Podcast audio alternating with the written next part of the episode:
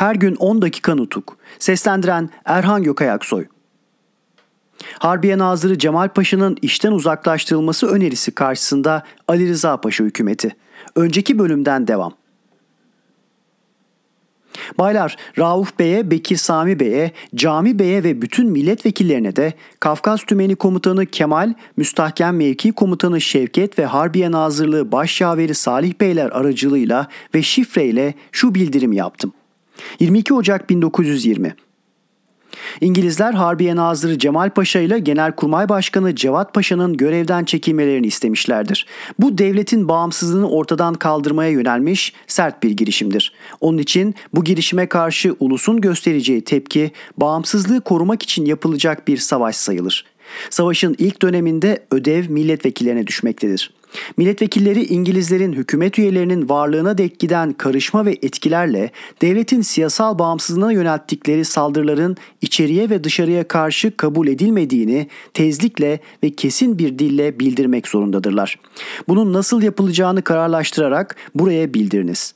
Fakat bu işler yürütülürken şu noktaları ne yapıp sağlamak gerekir.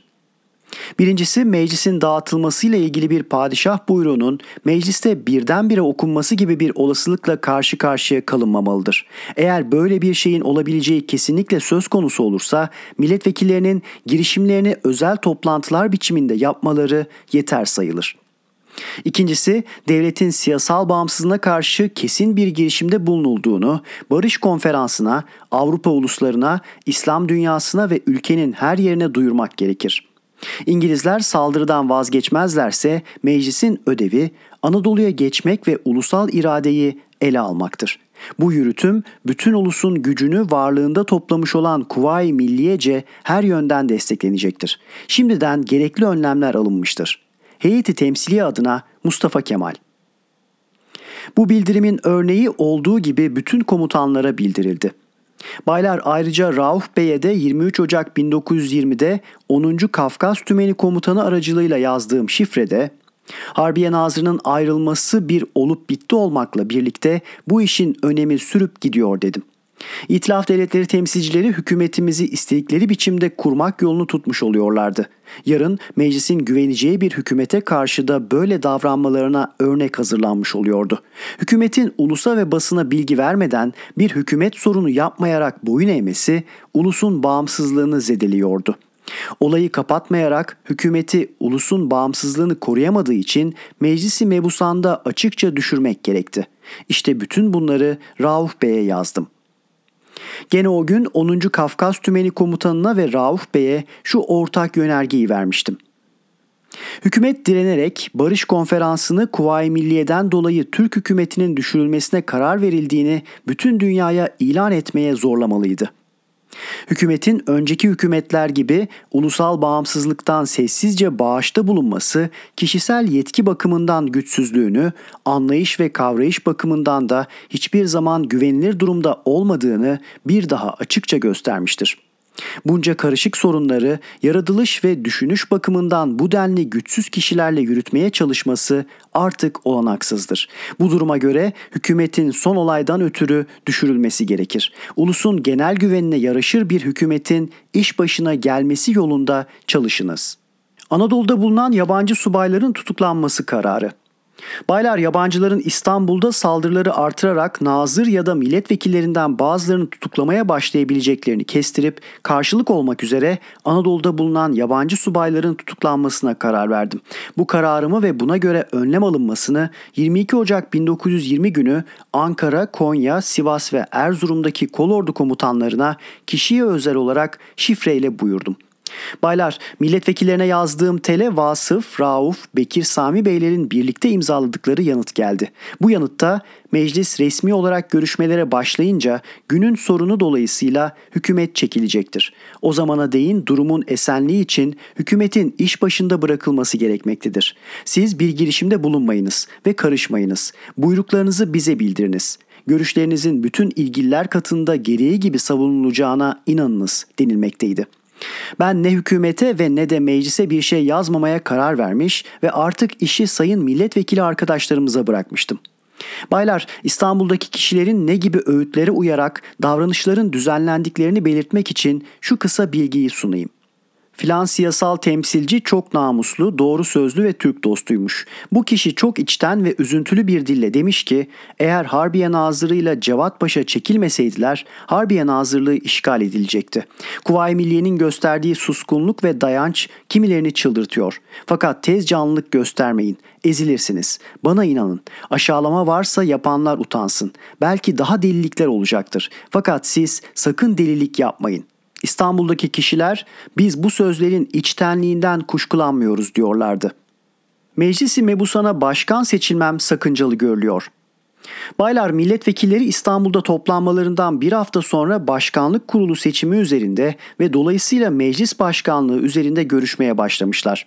Bir yerde işaret etmiştim ki ben meclis başkanı seçilmeyi bazı yararlarından ötürü gerekli bir önlem saymış ve gereken kişilere görüşümü bildirmiştim. İşte anlattığım gibi bu konu üzerinde görüşülmeye başlandığı günlerde 28 Ocak 1920 ve 1 Şubat 1920 günlerinde Rauf Bey'in yolladığı yazılarda bir takım düşüncelerden sonra biz pek büyük sakınca doğuracak olan bu işi ileri sürmekten vazgeçiyoruz denmekte ve özel gizli bir toplantıda yeniden söz konusu oldu. Şeref Bey seçilmenizin yararlarından söz etti. Seçimde oyların dağılacağı yeniden kesin olarak anlaşıldığından ulusun başında Meclisi Milliye gözcü olarak kalmayı öteden beri yeğlediğinizi söyledik ve sizin için alkışlarla içten gösteriler yapıldığını gördük. Genel toplantıda Reşat Hikmet Bey Başkan, Hüseyin Kazım Bey 1. ve Hoca Abdülaziz Mecdi Efendi 2. Başkan Vekili seçildi haberi verilmekteydi. Baylar, benim başkanlığımdan söz eden demek ki yalnız Şeref Bey oluyor. Öteki kişiler başkanlığa seçilmemin niçin söz konusu olduğunu gizli yapıldığı bildirilen bu toplantıda anıştırma yoluyla olsun söylemiyor. Sağlam gerekçelere dayanarak benim başkan seçilmemi söz konusu etmeliydiler. Ondan sonra oyların dağılıp dağılmayacağını incelemeliydiler. Yalnız Şeref Bey'in sözleri üzerine genel eğilimin yönü yolunda yargıya varmak yerinde bir iş olmayabilirdi.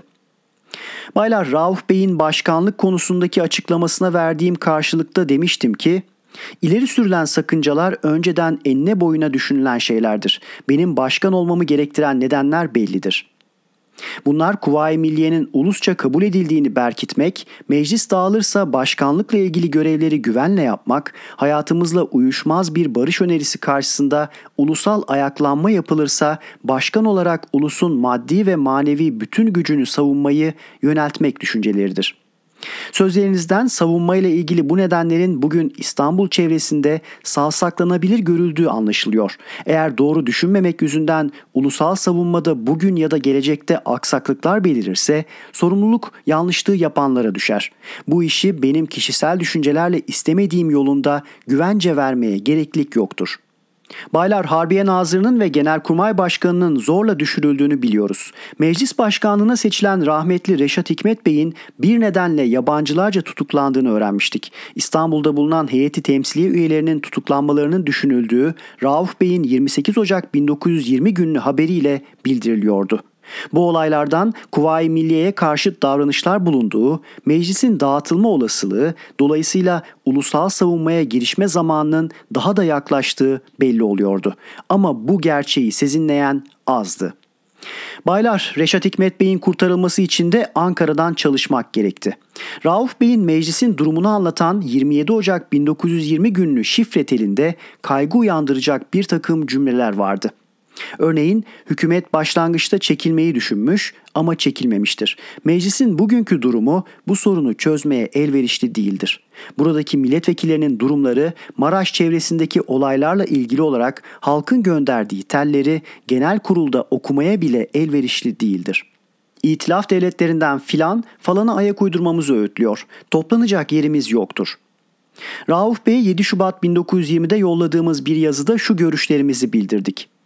Milletvekilleri İstanbul'daki iç ve dış etkiler altında barışı sağlamak ülküsünü savsaklayarak kulluk yükselme isteği, kıskançlık, kuruntu ve benzeri gibi etmenlerle bölünmüşlerdir. Arkadaşlarımız çok sayıda milletvekilinden meydana gelecek bir çoğunluk elde edebilmek için kendi düşünce ve inançlarından boyuna özveride bulunmuşlar ve uysal davranmak ereğiyle hükümet ve bilinen çevreler üzerindeki etkilerini büsbütün yitirmişlerdir. Bu durum düzeni bozmamak kaygısıyla sürdürülürse ulus yararına aykırı isteklere ve türlü türlü tutkulara araç olmaktan, ulusal işleri baltalayıcı kararlar alınmasını önleyememekten korkulur. Bu duruma karşı önlem şudur: azınlık bile olsa ilkelerimize %100 bağlı arkadaşlardan bir grupla yetinmek. Bunun sakıncası uysallığın sakıncasından azdır. Hükümeti kayıtsız koşulsuz düşürmek gerekir. Kesin savaşım durumu alınması gerekir. Her gün 10 dakika Nutuk. Seslendiren Erhan Gökayaksoy.